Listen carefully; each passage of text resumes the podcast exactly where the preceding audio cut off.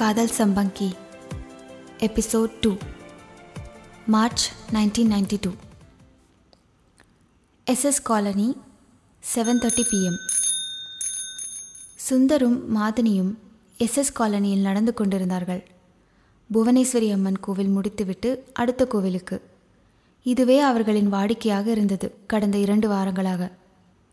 காலேஜில் பார்ப்பது பஸ் ஸ்டாப்பில் பேசுவது பிறகு சாயங்காலம் எஸ்எஸ் காலனியில் கோவிலுக்கு வந்து கும்பிட்டுவிட்டு கொஞ்ச நேரம் பேசிக்கொண்டிருப்பது என்ற புதிய வழக்கம் தொடங்கியிருந்தது.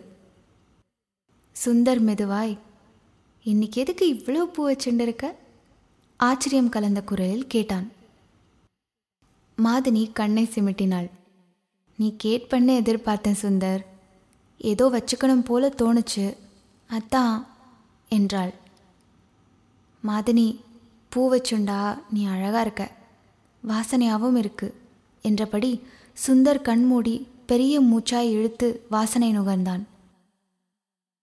புன்னகைத்தவள் தலையை மெதுவாய் லாவகமாய் திருப்ப பின்னலுடன் சேர்ந்து அவள் வைத்திருந்த இரட்டை சரம் மல்லிகை பூவும் அவள் மார்பில் வழிந்தது. அனிச்சையாய் பூவை தொட்டுக்கொண்டவள் நன்னா இருக்கா? என்று தலையாட்டிக் கொண்டு குழந்தையாய் கேட்டாள். என் அம்மா மாதிரி ஒரு சின்ன விழலா ஒரு கன்னி மட்டும் வச்சுக்காம நீ இவ்வளோ பெருசாக ரெட்டையாக வச்சுக்கிறது ரொம்ப நல்லா இருக்கு. உன்னோட நீளமான முடிக்கு நல்லா சூட் ஆகுது என்றான் சுந்தர் புன்னகைத்தவாறே. இனிமே டெய்லி பூ வச்சுட்டு வரியா? ஆசையாய் அவளிடம் கேட்டான். பழக ஆரம்பித்திருந்த அந்த நான்கு வாரத்தில் அதுதான் அவன் அவளிடம் முதன்முறையாக நீ இப்படி இருந்தா எனக்கு பிடிக்கும் என்பதாய் சொன்னது. அவன் அப்படி ஆசையாய் கேட்டது அவளுக்கு ரொம்ப சந்தோஷமா இருந்தது. நீ இப்படி உரிமையோடு என்ன வேணாலும் கேளுடா நான் பண்ணுவேன். ஆசை ஆசையா மனசுல இருக்கிறதெல்லாம் கேளு என நினைத்து கொண்டே அவனை பார்த்தாள். என்ன மாதிரி அப்படி பார்க்கிற? என்று கேட்டான் சுந்தர். சரி பூ வச்சுக்கிறேன் என்று தலையாட்டினாள். ஏதோ நினைத்தவளாய். எவ்வளவு வச்சிருந்தா சுந்தருக்கு பிடிக்கும்? கூடை பூ என்று சிரித்தான். எவ்வளவு ஜாஸ்தி வச்சுக்கிறியோ அவ்வளவு ஜாஸ்தியாக உன்னை பிடிக்கும் என்றான். மென்மையாய் சிரித்தாள். உனக்கு வேற என்னென்ன பிடிக்கும் சுந்தர்? அவளுக்கு கேட்க ஆசையாக இருந்தது.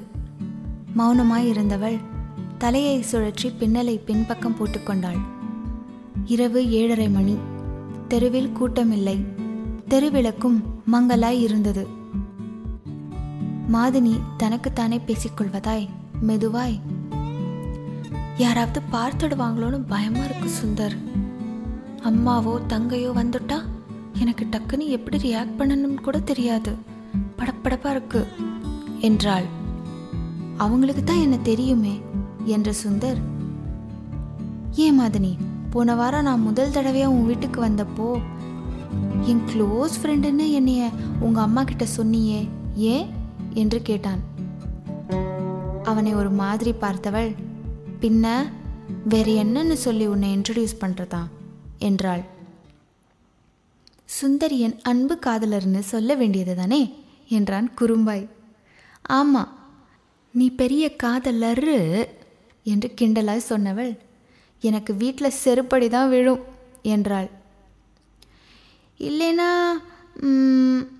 சுந்தர் ஒரு நல்லவன் வல்லவன் நாளும் தெரிந்தவன் முற்றும் துறந்தவன். அது இதுன்னு சொல்ல வேண்டியது தானே என்றான் சிரித்துக்கொண்டே. ஆமா நீட்டி முழக்கி உன்னை பத்தி சொல்ல இப்போதைக்கு என்ன இருக்கு? இவன் ஒரு ஊர் சுத்தி தண்டை வெட்டி தென்னை தூங்கி யூஸ்லெஸ் ஃபெல்லோன்னு தான் சொல்லணும். என்று மாதினி சொன்னால் சிரித்தவாறு. அவள் சொன்ன விதம் அவனுக்கும் சிரிப்பு வந்தது. இரண்டு அடி நடந்தவள் சச்சா சுந்தர் எப்படி இருந்தாலும் அவனை எனக்கு பிடிக்கும் என்றாள் அவனை பார்த்து கொண்டே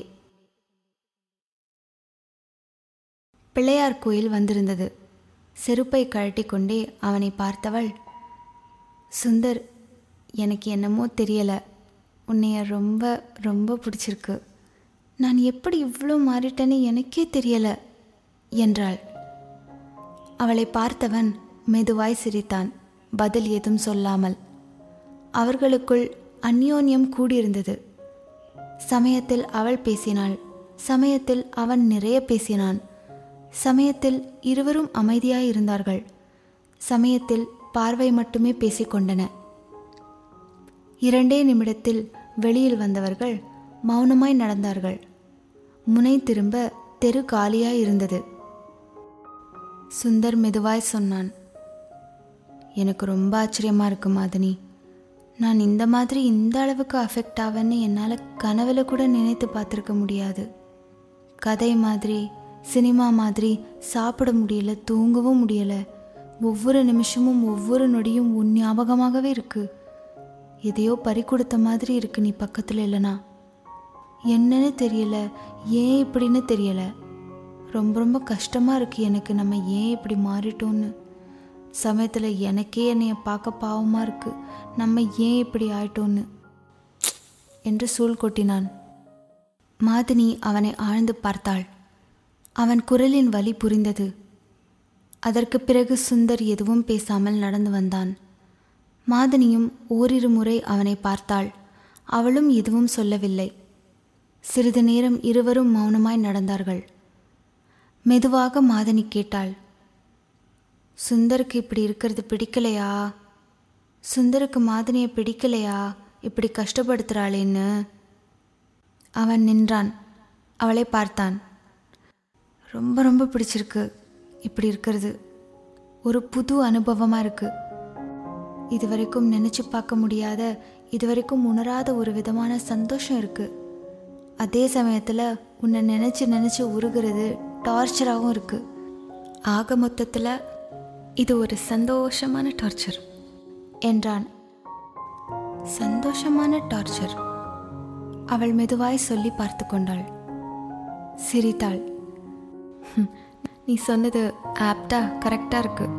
சந்தோஷமான டார்ச்சர் ஆமோதிப்பதாய் தலையாட்டினாள். மாதினி தொடர்ந்தாள். உனக்கு தோணுதில்ல?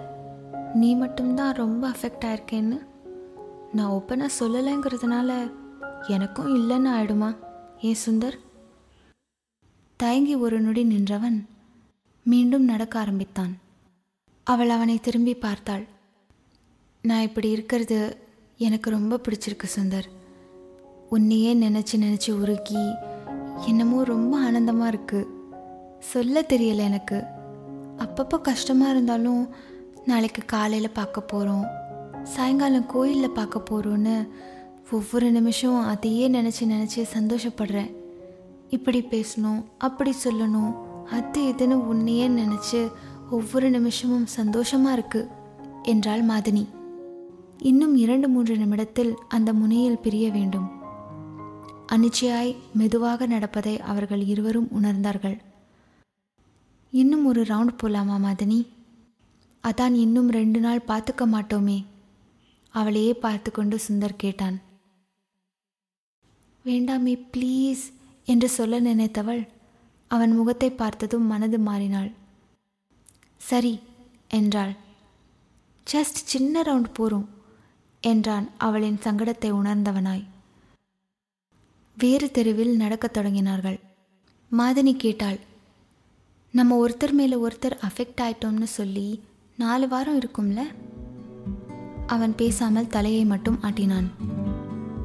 ஏ சுந்தர் நீ அன்னைக்கு என்கிட்ட கேட்டபோது எனக்கு அதெல்லாம் ஒன்றும் இல்லைன்னு சொல்லியிருந்தா என்ன பண்ணியிருப்ப எங்கேயோ பார்த்து கொண்டிருந்தவன் மெல்ல அவளை நோக்கி திரும்பினான். தெரியல என்று யோசித்தவன் தொடர்ந்தான். ஒரு பத்து நாளைக்கு ரொம்ப கஷ்டமா இருக்குமோ என்னவோ. அப்புறம் அப்படியே கொஞ்சம் கொஞ்சமா சரியா போயிடும்னு நினைக்கிறேன் எனக்கு. இப்போ ஜஸ்ட் ஆரம்ப ஸ்டேஜ் தானே. என்று தனக்குத்தானே சொல்வது மாதிரி மெதுவாய் சொன்னான். மாதினி அவனையே பார்த்து கொண்டிருந்தாள். பிறகு கொஞ்ச நேரம் தூரத்தில் பார்த்தவள் மெதுவாய் அவனை பார்க்காமலே. சுந்தர்க்கு எல்லாமே ஈஸி தானே. பத்து நாள்ல எல்லாத்தையும் மறந்துடுவான்ல? என்றாள். எனக்கு தெரியல மாதினி என்றான் சிறிது நேரத்திற்கு பிறகு. அவன் குரலில் உண்மை இருந்தது. ஏன் சுந்தர்? என்னமோ இவ்வளோ அஃபெக்ட் ஆயிட்டோம் ரெண்டு பேருமே. இனிமே மாறுவது அவ்வளோ ஈஸியா என்ன? என்றால் மெல்லிய குரலில் தனக்குத்தானே கேட்டுக்கொள்வது போல். இருவரும் அமைதியாக இருந்தார்கள். தத்தம் சிந்தனையில் மூழ்கியபடியே. என்னால மாற முடியும்னு தோணல. சுந்தர மனசுல நினைச்சாச்சு. இனிமே என்னால மாற முடியும்னு தோணல என்றாள். தனக்குத்தானே பதில் சொல்வது போல் இல்லை முடியாது என்பதாய் இடதும் வலதும் தலையை ஆட்டிக்கொண்டு தன்னிச்சையாய் சுந்தர் அவளையே பார்த்து கொண்டிருந்தான். அவர்கள் பேசிக்கொண்டே நடக்கையில் தெருமுனை வந்திருந்தது. இங்கிருந்து அவர்கள் பிரிந்து நடக்கும் இடம் இது. பாய் என்று அவனை விட்டு இரண்டடி நகர்ந்தவள் திரும்பி வந்தாள். சுந்தர் உன்னை விட்டுட்டு எனக்கு போக மனசே இல்லை. உன் கூடவே இருக்கணும் போல இருக்கு. என்று கூறி சிறிது நேரம் அவனையே பார்த்து கொண்டு நின்றாள். பலவீனமாய் சிரித்தாள். பிறகு பாய் என்பதாய் கை அசைத்துவிட்டு நடக்கத் தொடங்கினாள். அவள் சத்சங்கம் எதிரில் உள்ள சின்ன சந்தில் திரும்பும் வரை பார்த்து கொண்டிருந்தான். அவள் சொன்னது அவன் காதில் ஒலித்துக் கொண்டே இருந்தது. கால்களை மட்டும் மெலிதாய் நனைத்த அலைகள் கொஞ்சம் கொஞ்சமாக அவர்களை ஆழ்கடலுள் இழுத்து செல்ல ஆரம்பித்திருந்தது. தாங்கள் மூழ்கிக் கொண்டிருக்கிறோம் என்று அவர்களுக்கு நன்றாக புரிந்தது. அவர்களுக்கு எல்லாமே புதுமையாய் இருந்தது. எல்லாமே சந்தோஷமாக இருந்தது.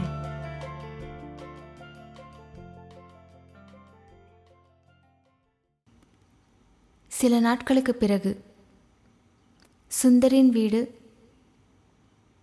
த்ரீ தேர்ட்டி பிஎம் இன்று மாதனி இரண்டாவது முறையாக அவனது வீட்டிற்கு வந்திருந்தாள். முதல் முறை ஃப்ரெண்டுடன் வந்து சிறிது நேரமே இருந்தவள் இம்முறை தனியாக வந்தாள். மூன்று நான்கு மணி நேரம் அவன் வீட்டில் இருந்தாள்.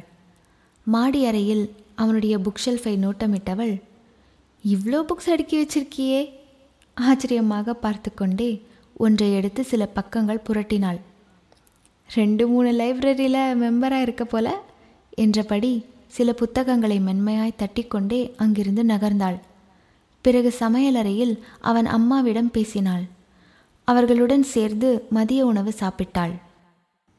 பிறகு கிளம்பியவளை பஸ் ஸ்டாப் வரை சென்று வழி அனுப்பிவிட்டு அப்பொழுதுதான் திரும்பியிருந்தான். ஏதோ வெறுமையாய் உணர்ந்தவன் அவளை இன்னும் கொஞ்ச நேரம் இருக்க சொல்லியிருக்கலாம். மனது ஆசைப்பட்டது. அன்று நடந்தவைகள் மனதில் ஓடியது. நீ சரியான மக்கு பிளாஸ்திரி சுந்தர் என்று மாதனி சிரித்துக்கொண்டே விளையாட்டாய் தன் தலையில் அடித்துக்கொண்டது நினைவுக்கு வந்தது. சுந்தர் தன்னை அறியாமல் புன்னகைத்தான். இப்படி நிஜமும் கற்பனையும் கலந்து நினைச்சு பார்க்கறதே ஒரு சுகமா போதையா இருக்குல்ல? என்று நினைத்தவாறே. ஏய் என்ன நீயா சிரிச்சுக்கிட என்று குரல் கேட்டு திடுக்கிட்டு விழித்தான். அவனது தங்கை உமா நின்று கொண்டிருந்தாள் ஸ்கூல் யூனிஃபார்மில் கையில் சின்ன தட்டில் ஏதோ நொறுக்கு திணியுடன். சுந்தர் பதில் சொல்லாமல் தலையை மட்டும் மாட்டினான் அதெல்லாம் ஒண்ணுமில்லை என்பதாய். இன்னைக்கு நம்ம ஆத்துக்கு யாரோ உன்னோட ஃப்ரெண்டு ஒருத்தி வந்திருந்தாளாமே. மாதங்கியோ மாதவியோ அம்மா சொன்னா? என்றாள் கேள்வியாய். சுந்தர் டக்கென்று உஷாரானான். உமா ஸ்கூல்ல இருந்து வந்தவுடனே அம்மா ஏதோ சொல்லியிருக்கா இவகிட்ட. என்று யூகித்தவன். முகத்தில் எதையும் காட்டிக்கொள்ளாமல் ஆமா அவ மாதினி என்றான். மாதினி மெதுவாய் சொல்லி பார்த்தவள் பேரு புதுசா இருக்கே என்றாள். அவனா ஏதாவது சொல்வான் என்று தட்டில் இருப்பதை குறித்து கொண்டே அவனை பார்த்தாள். ஆனால் சுந்தர் பதில் எதுவும் சொல்லவில்லை. தன் தட்டில் தேடி ஒரு சொத்தை கடலை எடுத்து அவன் மீது சுண்டிவிட்டாள் வம்புக்கு இழுப்பதாய் சுந்தர் எவ்வளவோ ஃப்ரெண்ட்ஸை கூட்டிண்டு வரான். ஆனால் இன்னைக்கு வந்த பொண்ணு இவா ரெண்டு பேரையும் பார்த்தா வெறும் ஃப்ரெண்ட்ஸ் மாதிரி தோணலையேன்னு அம்மா சொல்றா? என்ன கதை வேறு மாதிரி போகுதா? என்றாள் உமா பெரிய மனுஷி போல் இடுப்பில் கை வைத்துக்கொண்டு. அரை சிரிப்பும் ஆவலும் ஏதோ எதிர்பார்ப்புமாய். ஏய் அதிக பிரசங்கி போ போய் ஒழுங்கா பாடத்தை படி என்றான் சுந்தர் பிடி கொடுக்காமல் உமா அதை பொருட்படுத்தாமல் அவளுக்கு நீளமான தலைமுடியாமே பின்னல் இடுப்பளவுக்கு திக்கா? என்றால் பேச்சை வளர்ப்பதற்காக. அதுக்கு என்னவா இப்போ? என்றவன் மாதிரி என்ன ஊன் கிளாஸ்மேட்டா அவ இவனும் மரியாதை இல்லாமல் பேரை சொல்ற? என்றான் அதட்டலாய். பின்ன வேறு எப்படி கூப்பிடுறதா என்று விட்டத்தை பார்த்து யோசிப்பதாய் நடித்தவள். நீ எனக்கு அண்ணா. நாலஞ்சு வருஷம் பெரியவன். அப்போ நான் அவங்கள ம், அக்கான்னு கூப்பிடவா? என்றாள் விஷமமாய் சிரித்துக்கொண்டே. அக்காவா? ஐயையோ கதையே மாறுதே என்றவன். அவளைப் போலவே அண்ணாந்து பார்த்து விரலை ஆட்டி யோசிப்பவனாய் நான் உனக்கு அண்ணானா? சட்டப்படி நியாயப்படி தர்மப்படி. அவ உனக்கு மன்னிங்கிற அவன் எழுத்தபடியாக சொல்லிக் கொண்டிருக்கும் போதே அம்மா சுந்தரன் நான் சொல்றத கேளே. என்று உமா கத்திக்கொண்டே இரண்டு இரண்டு படிகளாய் இறங்கி ஓடினாள். சுந்தருக்கு சிரிப்பு வந்தது. அவர்கள் பேசிக்கொள்வதை கேட்கும் ஆவலில் இரண்டு படி இறங்கியவன் சட்டென்று நின்றான். இப்போ கீழே போறது டேஞ்சர் ரெண்டு மூணு மணி நேரத்துக்கு பேசாம மாடியிலேயே இருக்கலாம் என்று முடிவெடுத்தவனாய். மறுபடியும் நாற்காலியில் உட்கார்ந்து விட்டத்தை பார்த்தபடி மாதனியை நினைத்து கொண்டிருந்தான். எதையோ தொலைத்தவன் போல் சொல்லத் தெரியாத தவிப்பாய் உணர்ந்தான். ஒரு பெரிய கல்யாண மண்டபத்தில் நான் மட்டும் தனியாக இருக்கிற மாதிரி ஹோன்னு இருக்கு மாதினி மனதில் அவளோடு பேசினான். நான் நானாக இருக்க நீ வேண்டும் நீ மட்டுமே வேண்டும் இப்பொழுதும் என் அருகில் இருப்பாயா பெண்ணே? மனதின் ஏக்கம் கவிதையாய் உருகியது. இந்த காதல் அவனை கசக்கி பிழிய தொடங்கியிருந்தது. எண்ட் ஆஃப் எபிசோட் டூ காதல் வளர்கிறது.